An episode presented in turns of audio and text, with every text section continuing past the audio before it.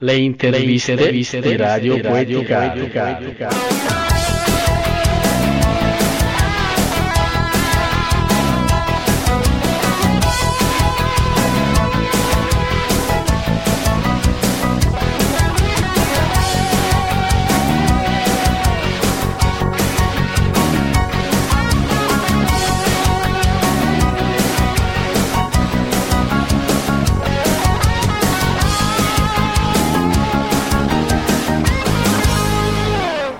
Radio Poeticare non vuole intervistare una scrittrice qualsiasi, ma una donna che della sua umile vita ne ha fatto una ragione prioritaria, oltre ad aver scritto un romanzo commovente molto interessante. E di questa ragione ne è stata protagonista insieme a suo marito. Una di quelle storie che a raccontarle eh, ci vuole molto coraggio e forza. Una storia che non va soltanto raccontata attraverso la scrittura, attraverso le voci, la voce di una madre, ma va raccontata anche attraverso un film.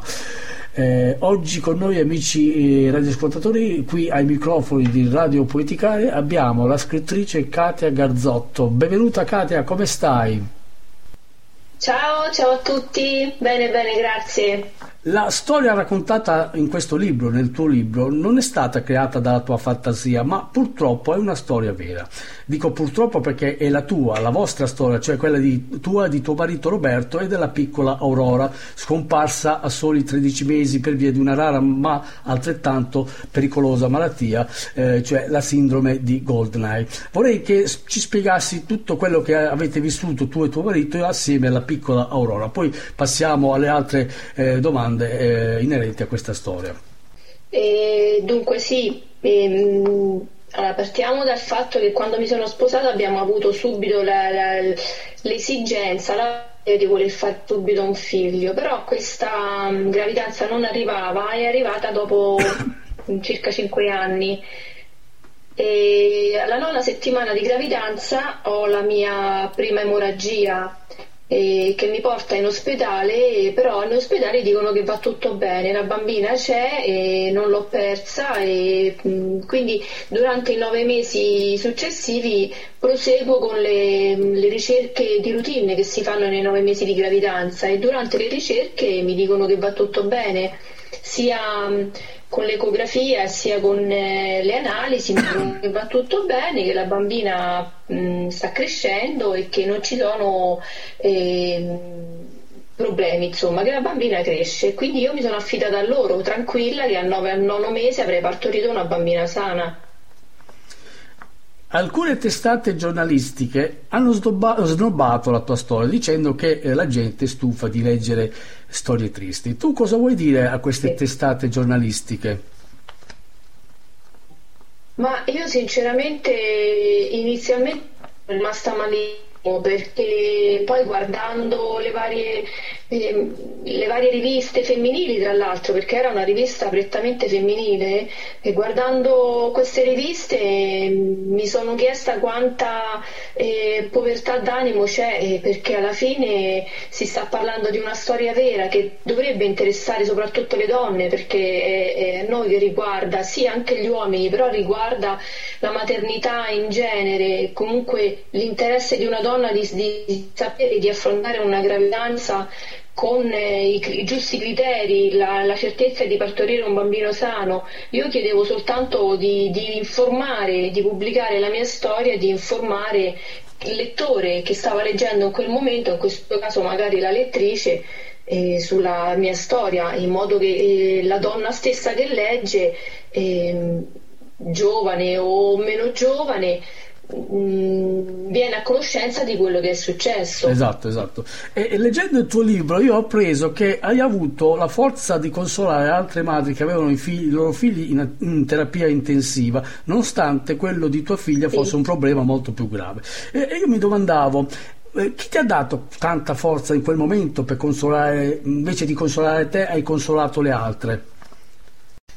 Allora, eh, forse proprio perché mia figlia era diversa da loro, sapendo la gravità della mia e conoscendo la situazione delle altre mamme, mi sentivo comunque in, eh, cioè, mi sentivo in dovere di tranquillizzarle perché sapevo che il loro bambino doveva, dovevano soltanto recuperare il peso perché erano dei prematuri. E quindi sapendo la mia gravità, sapendo la mia bambina che, che era destinata a non andare avanti, e quando le vedevo preoccupate o piangenti mi veniva spontaneo dire loro di stare tranquille, che una volta di avere solo la pazienza di raggiungere il peso e poi tanto sarebbero tornate a casa con il loro bambino. Avendo avuto una gravidanza diversa da quella di tua sorella, diversa da quella delle tue cognate, cosa ti ha tolto la vita confrontando la tua, quel, eh, quel periodo con quella di tua sorella e delle tue, delle tue cognate?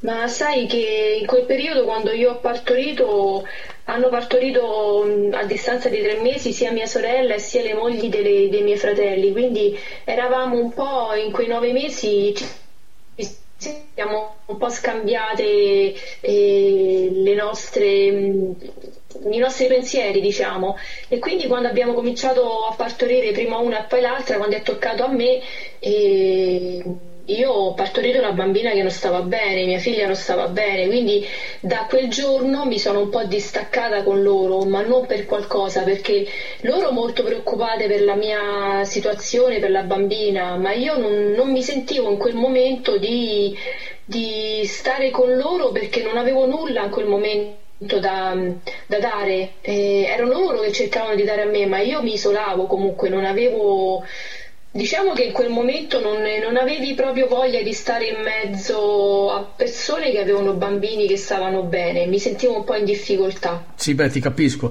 Eh, la piccola Aurora in terapia intensiva, un periodo intenso ma drammatico per te e tuo marito Roberto. Cosa ti senti eh, di dire a tutte quelle mamme che ora stanno vivendo la, una situazione simile a quella che voi avete vissuto?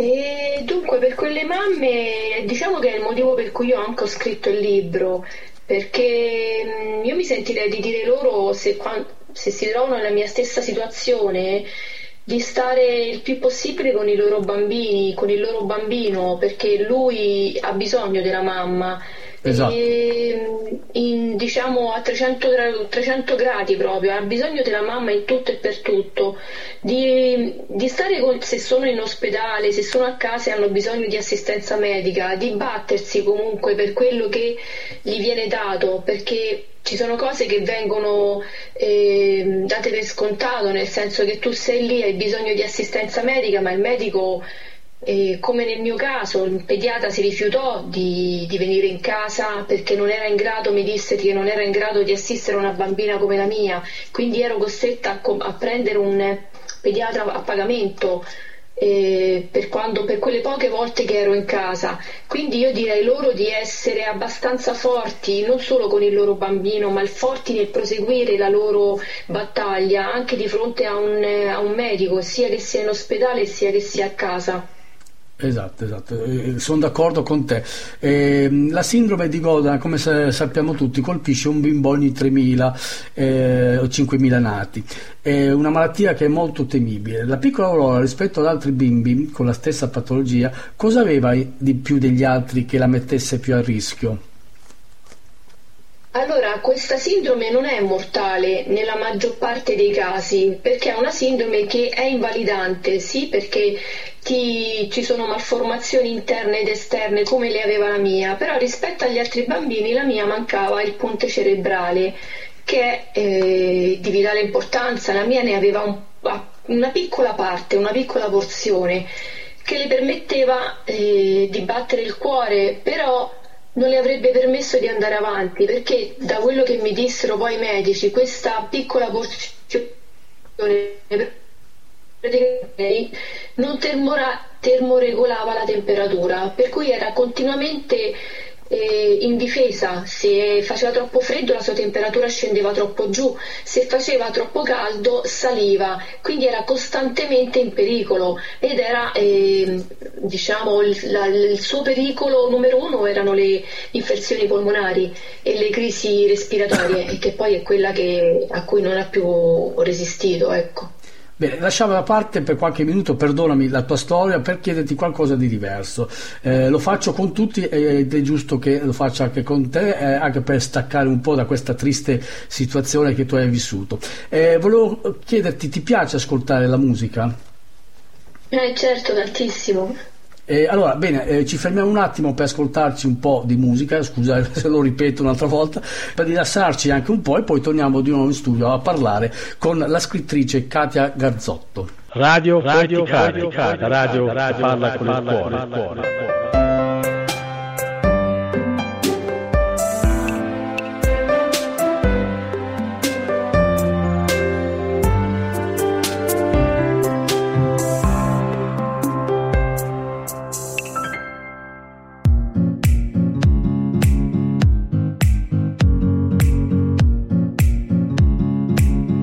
cuore. ascoltando Radio Poeticare.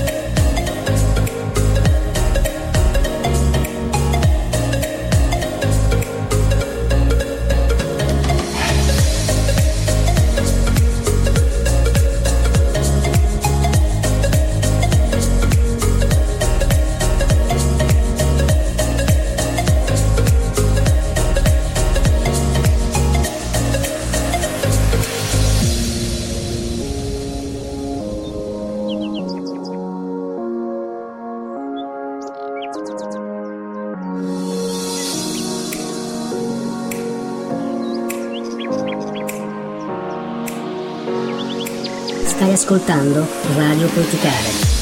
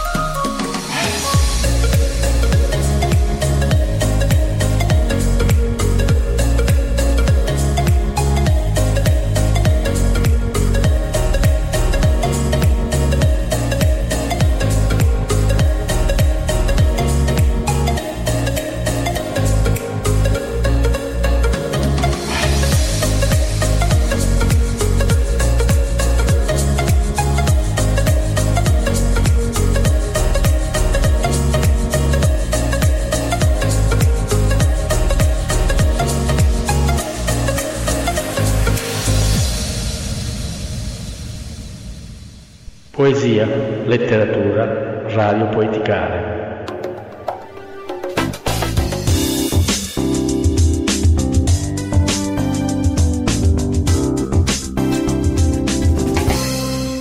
Torniamo in studio, cari amici radioascoltatori, con la nostra ospite, la scrittrice Katia Garzotto, reduce da una situazione drammatica che assieme a suo marito ha vissuto sulla sua pelle. Eh, riprendiamo il discorso riferito alla figlia eh, di Katia Garzotto, la piccola Aurora. Eh, volevo chiederti, quando davi da mangiare alla piccola, inizialmente dal naso e poi dal sondino inserito nel pancino, quali erano le tue preoccupazioni più grandi in quel momento, visto che non era facile eh, per niente fare quel trattamento, insomma? Sì, no, non era facile per niente. Quando mi dissero in ospedale che io comunque dovevo, mh, era arrivato il momento di dover portare la bambina a casa, mi dissero che dovevo prima in, imparare ad alimentarla con il sondino. E mm, quando io vedevo come facevano le infermiere mi preoccupavo perché dicevo ma come faccio io a dover mettere il sondino a mia figlia dal naso per farlo arrivare nello stomaco? Per me era impensabile una cosa del genere, non, non, cioè, non pensavo di dover riuscire a fare una cosa del genere. Però con l'aiuto delle infermiere, che sono state molto amorevoli, piano piano mi hanno insegnato, sono riuscita a fare anche questa cosa. Il, la, la paura più grande era quella di eh, praticamente di mandarle il, il cibo eh, di traverso praticamente perché loro mi dicevano fai attenzione quando spingi con la siringa quando inietti con questa siringa eh, il, il, contenuto nel suo stomaco. Quindi già quando io inserivo il tubicino dal naso trovavo degli ostacoli quindi dovevo essere abbastanza precisa per farlo arrivare nello stomaco. È anche molto delicata. molto delicata, anche perché devi sapere anche fino a dove fermarti. Esatto. Quando poi una volta finito di darle il, ehm, da mangiare, lo devi estrarre il tubicino, questo sondino lo devi togliere, mi dissero mi raccomando clampalo significa piegalo in due perché devi evitare quando lo estrai che nessuna goccia fuoriesce perché se fuoriesce quella goccia e gli va di traverso eh, io condanno mia figlia così in quel modo. Quindi ero terrorizzata però ero arrivata talmente a fare queste cose in modo minuzioso che neanche che, che, persino le dottoresse si meravigliavano quando mi vedevano fare questa pratica a mia figlia. Diciamo che eri diventata più, più brava te che le dottoresse o le infermiere, perché a questo punto, da quello che ho capito. Sicuramente più delle infermiere e poi eh, leggendo anche il tuo libro ho, appreso molte cose che eh, lo dico qui in diretta se fosse per me taglierei le mani a parecchie, eh, esatto. parecchi infermieri e dottori che vogliono fare loro, quel mestiere non, e non sono in grado. Eh, nel, non sono in grado. nel libro si nota in parecchie circostanze un'amicizia, eh, torniamo al discorso di, di prima de, delle altre madri, nata tra, tra te e le, e le altre ma, mamme, un'amicizia che vi accumula persona molto fatta di sincerità ma soprattutto di sofferenza. Un'amicizia che vi ha fatto, è vero, eh, soffrire molto, però allo stesso tempo vi ha insegnato a aiutarvi tra di, tra di voi. Ora, a distanza di anni, hai ancora qualche contatto con quelle mamme? Allora, guarda, io a distanza di anni ho avuto il contatto con alcuni dei medici che mi ci sono rivista dopo, perché comunque sentivo questo bisogno io e con le infermiere eh, tuttora, tuttora, ci sentiamo, ogni tanto ci messaggiamo e, e, con le mamme praticamente io avevo quelle due o tre mamme con cui ero in rapporti, ci siamo sentite per un po' di tempo, sono sincera, è da un insetto, però so che i loro bambini che erano in ospedale con la mia stanno, sono cresciuti e stanno bene. E, e poi capita uh, una, un, un, episodio molto sconcertante. Per colpa di un medico, tua figlia ha preso un'infezione per via di un paio di forbici che servivano a tagliare la fettuccina destinata a coprire la, camula, la cannula uh, di Aurora. Racconta tu cosa è accaduto in quel, quel, quell'istante, in quel, in quel giorno. Allora, mia figlia in quel periodo era nel reparto di pediatria dell'ospedale Doveva, le avevano messo un mese prima, le avevano messo questa cannula, le avevano fatto questa tracheostomia insieme poi alla gastrostomia. La tracheostomia ha questa cannula nella gola che va sostituita all'incirca una volta al mese. E mm, quindi quel giorno eh, mi dissero che dovevo prepararmi per andare a fare questa cosa. E con il lettino mi portarono nello studio medico di questo dottore, sempre lì, su, mi sembra che era sullo stesso piano, però l'ospedale è molto grande, quindi mh, percorremmo un lungo corridoio. Arrivammo in questa stanza, l'infermiera se ne va e mi lascia da sola con il medico. Allora, a me mi dissero sempre che una volta tolta la cannula c'è un, un buchino che quello, se lasciato libero, si ristringe, si chiude. Quindi io sapevo che andava praticamente tolta la cannula vecchia e inserita quella nuova velocemente, senza aspettare, anche perché sei esposta a germi e batteri esatto. e, e lasciarla così il buchino aperto alla gola. Quando entrai in questa stanza, il medico, una persona mm, particolare, una persona veramente Mm, non mi è piaciuta istintivamente subito, non mi è piaciuta. Possiamo... Il medico cominciò a parlare Scu- degli affari suoi, di cose che non ricordo neanche, però mi ricordo una cosa in particolare che guardava mia figlia, non la guardava con amore, la guardava come con mm, ribrezzo, come con eh, una cosa brutta. Cioè, hai avuto a che fare allora, con un dottor Jackie e Mr. Hyde, in poche parole, perché era un... Una cosa oscena proprio. Esatto. Lui aveva questo cartellino sul camice con il suo nome, quindi io mh, appresi subito, la prima cosa che feci, appresi subito il, il suo nome, e perché avevo sicuramente intenzione di dirlo poi al reparto. Quando poi cosa fece questo dottore? Iniziò a mettere tutto sul lettino di mia figlia l'occorrente che serviva per togliere questo fettuccia e cannula e poterne mettere una nuova.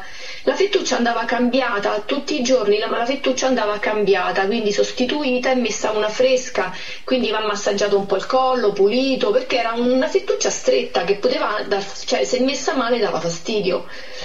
Questo dottore che cosa fece? Tolse la fettuccia e tolse la cannula. Tolto tutto, io entrai nel panico perché lui non si curò di fare questa manovra velocemente, ma si mise a chiacchierare e io guardavo mia figlia che stava con questo buchino aperto. Poi tra l'altro lei aveva questa cannula perché andava sempre comunque ossigenata, perché lei ehm, andava, era come se dimenticava di respirare. Ah, Quindi io ero sotto panico perché vedevo che questo dottore non aveva questa urgenza di fare queste manovre come a me hanno sempre detto di fare.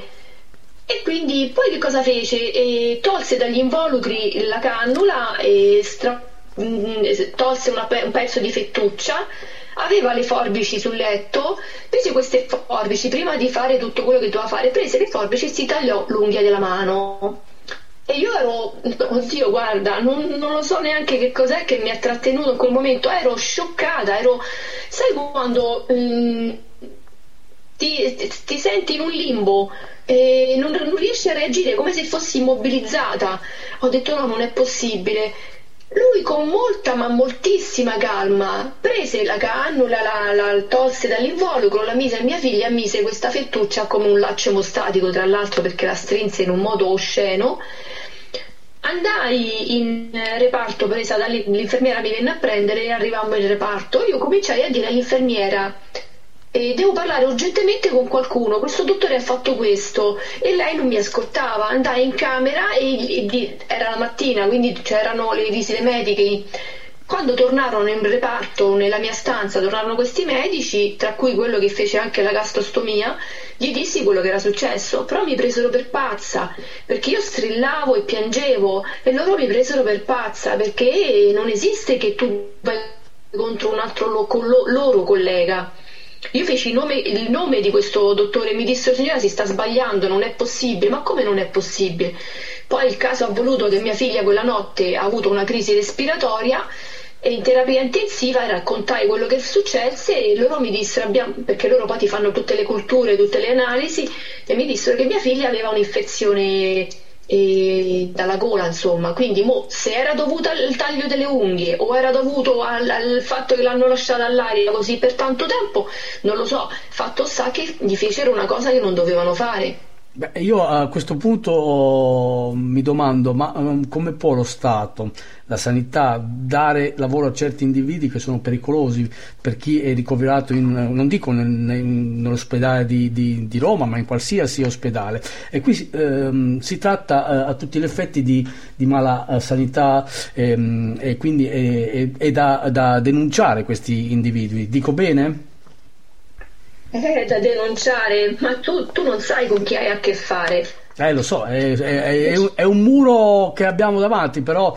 Ehm... Non, ne, non, ne, esci, non ne esci, perché io chiamavo tutti, io urlavo, io ho fatto una lettera anche con... Nel, giù in, eh, all'entrata dell'ospedale c'era tipo una cassetta postale con i diritti del malato. Sì, sì, ho capito. Io, io sai quante lettere ho imbucate lì dentro, ma a me non mi ha mai chiamato nessuno, non mi ha mai detto nulla nessuno. Non ti davano rete, io ero la pazza del reparto. Ma questa è solo una piccola cosa, perché poi chi leggerà il libro leggerà anche altre cose oscene successe.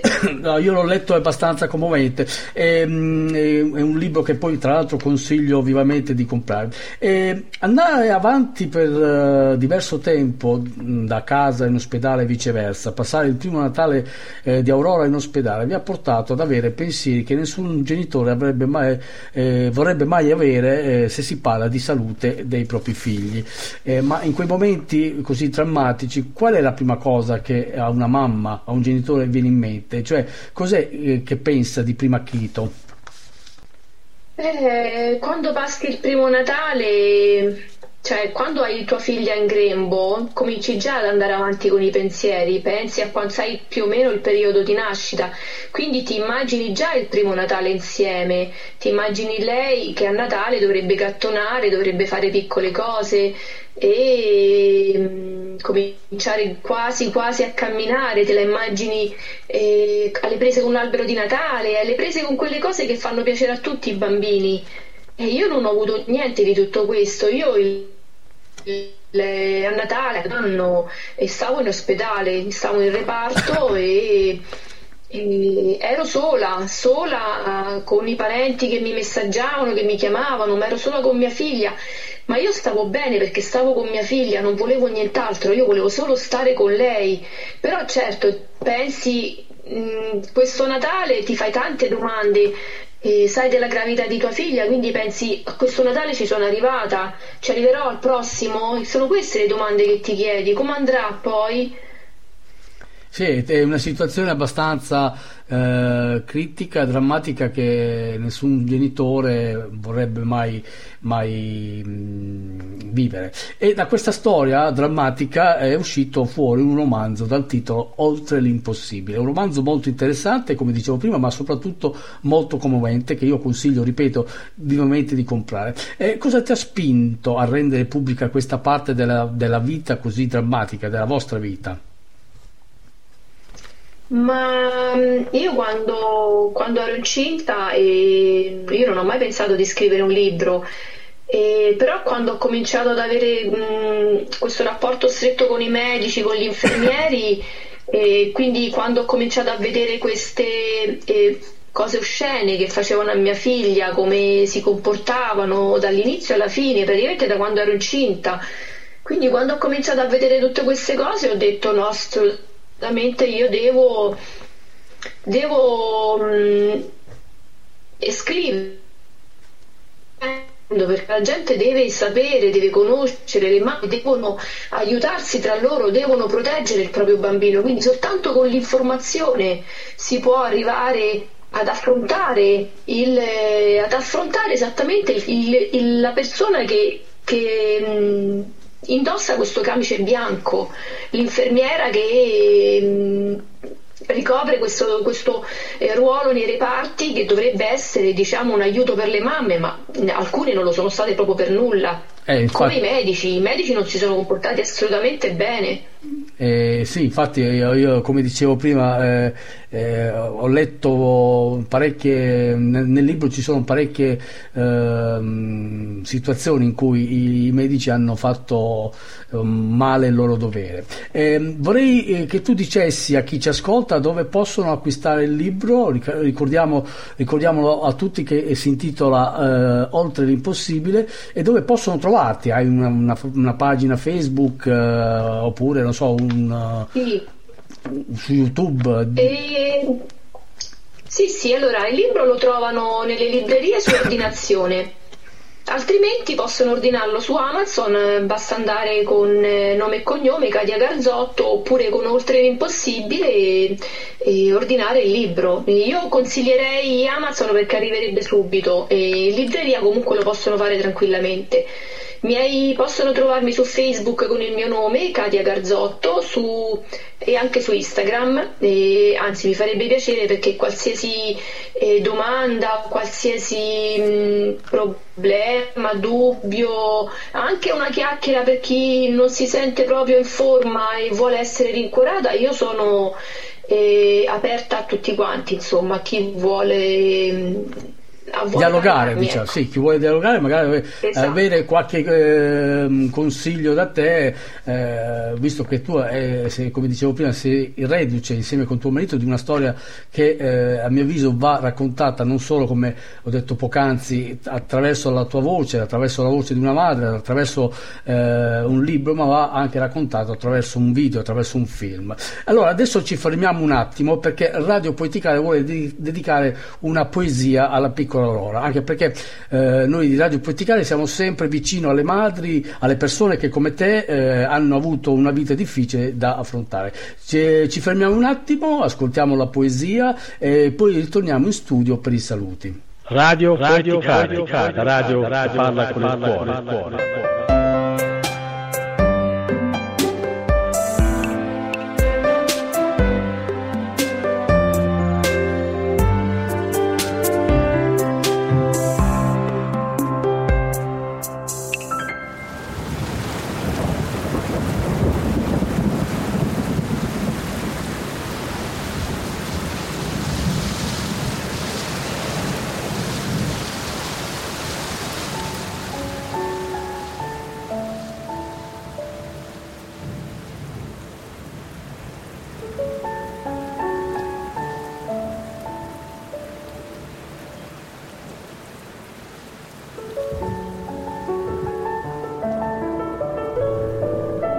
Batte forte la pioggia sull'asfalto, come se volesse invitarti ad uscire, giocare con essa in questo triste e interminabile giorno.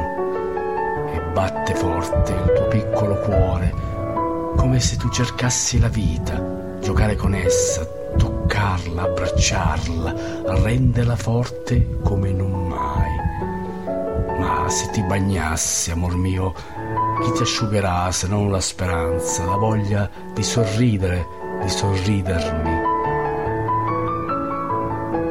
Asciugo il pianto più grande di questo mondo con quella speranza, con quel sorriso che, nell'osservarlo, mi fa ancora vivere. Ciao, Aurora.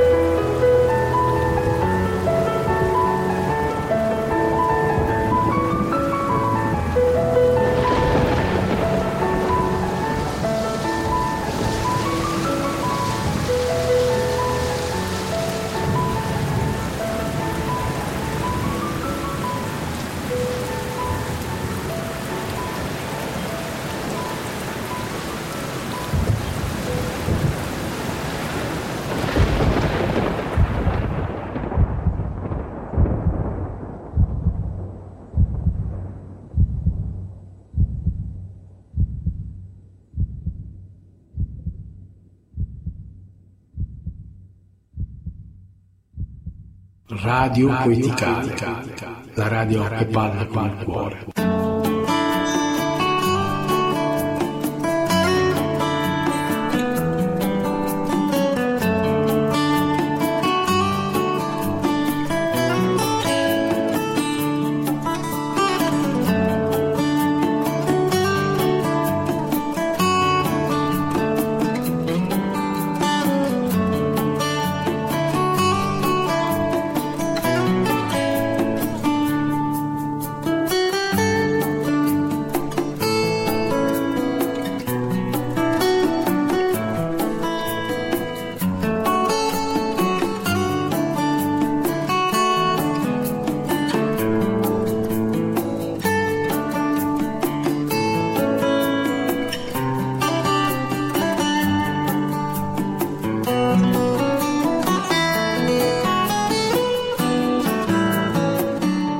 Questa puntata finisce qui, abbiamo avuto come ospite la scrittrice romana Katia Garzotto che ci ha parlato un po' della sua vita, di quella della piccola Aurora, parte della sua vita che ha trasformato in un romanzo dal titolo Oltre, l'impossibile, romanzo che potete trovare su Amazon e su tutte le librerie fisiche e online.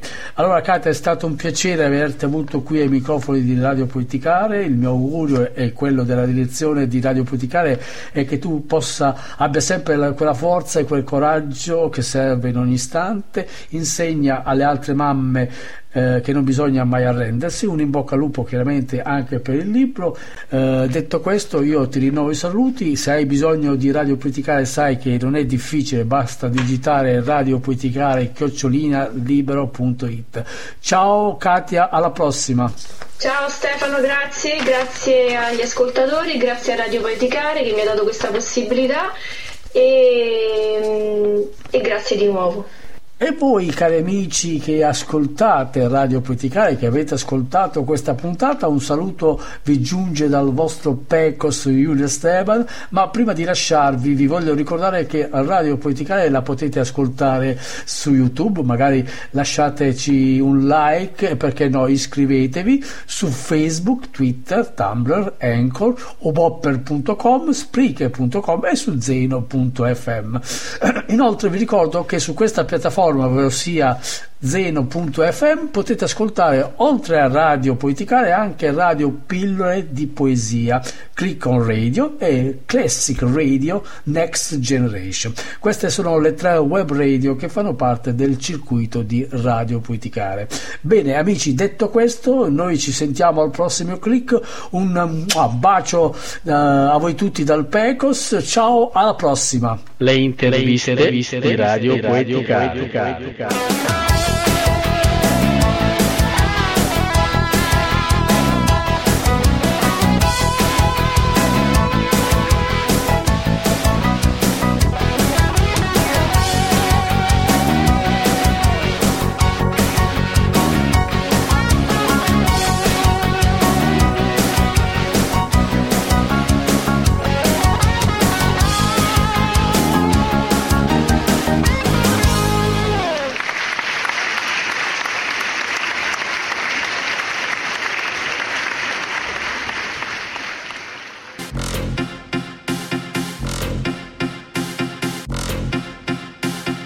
Stai ascoltando Radio Poeticare.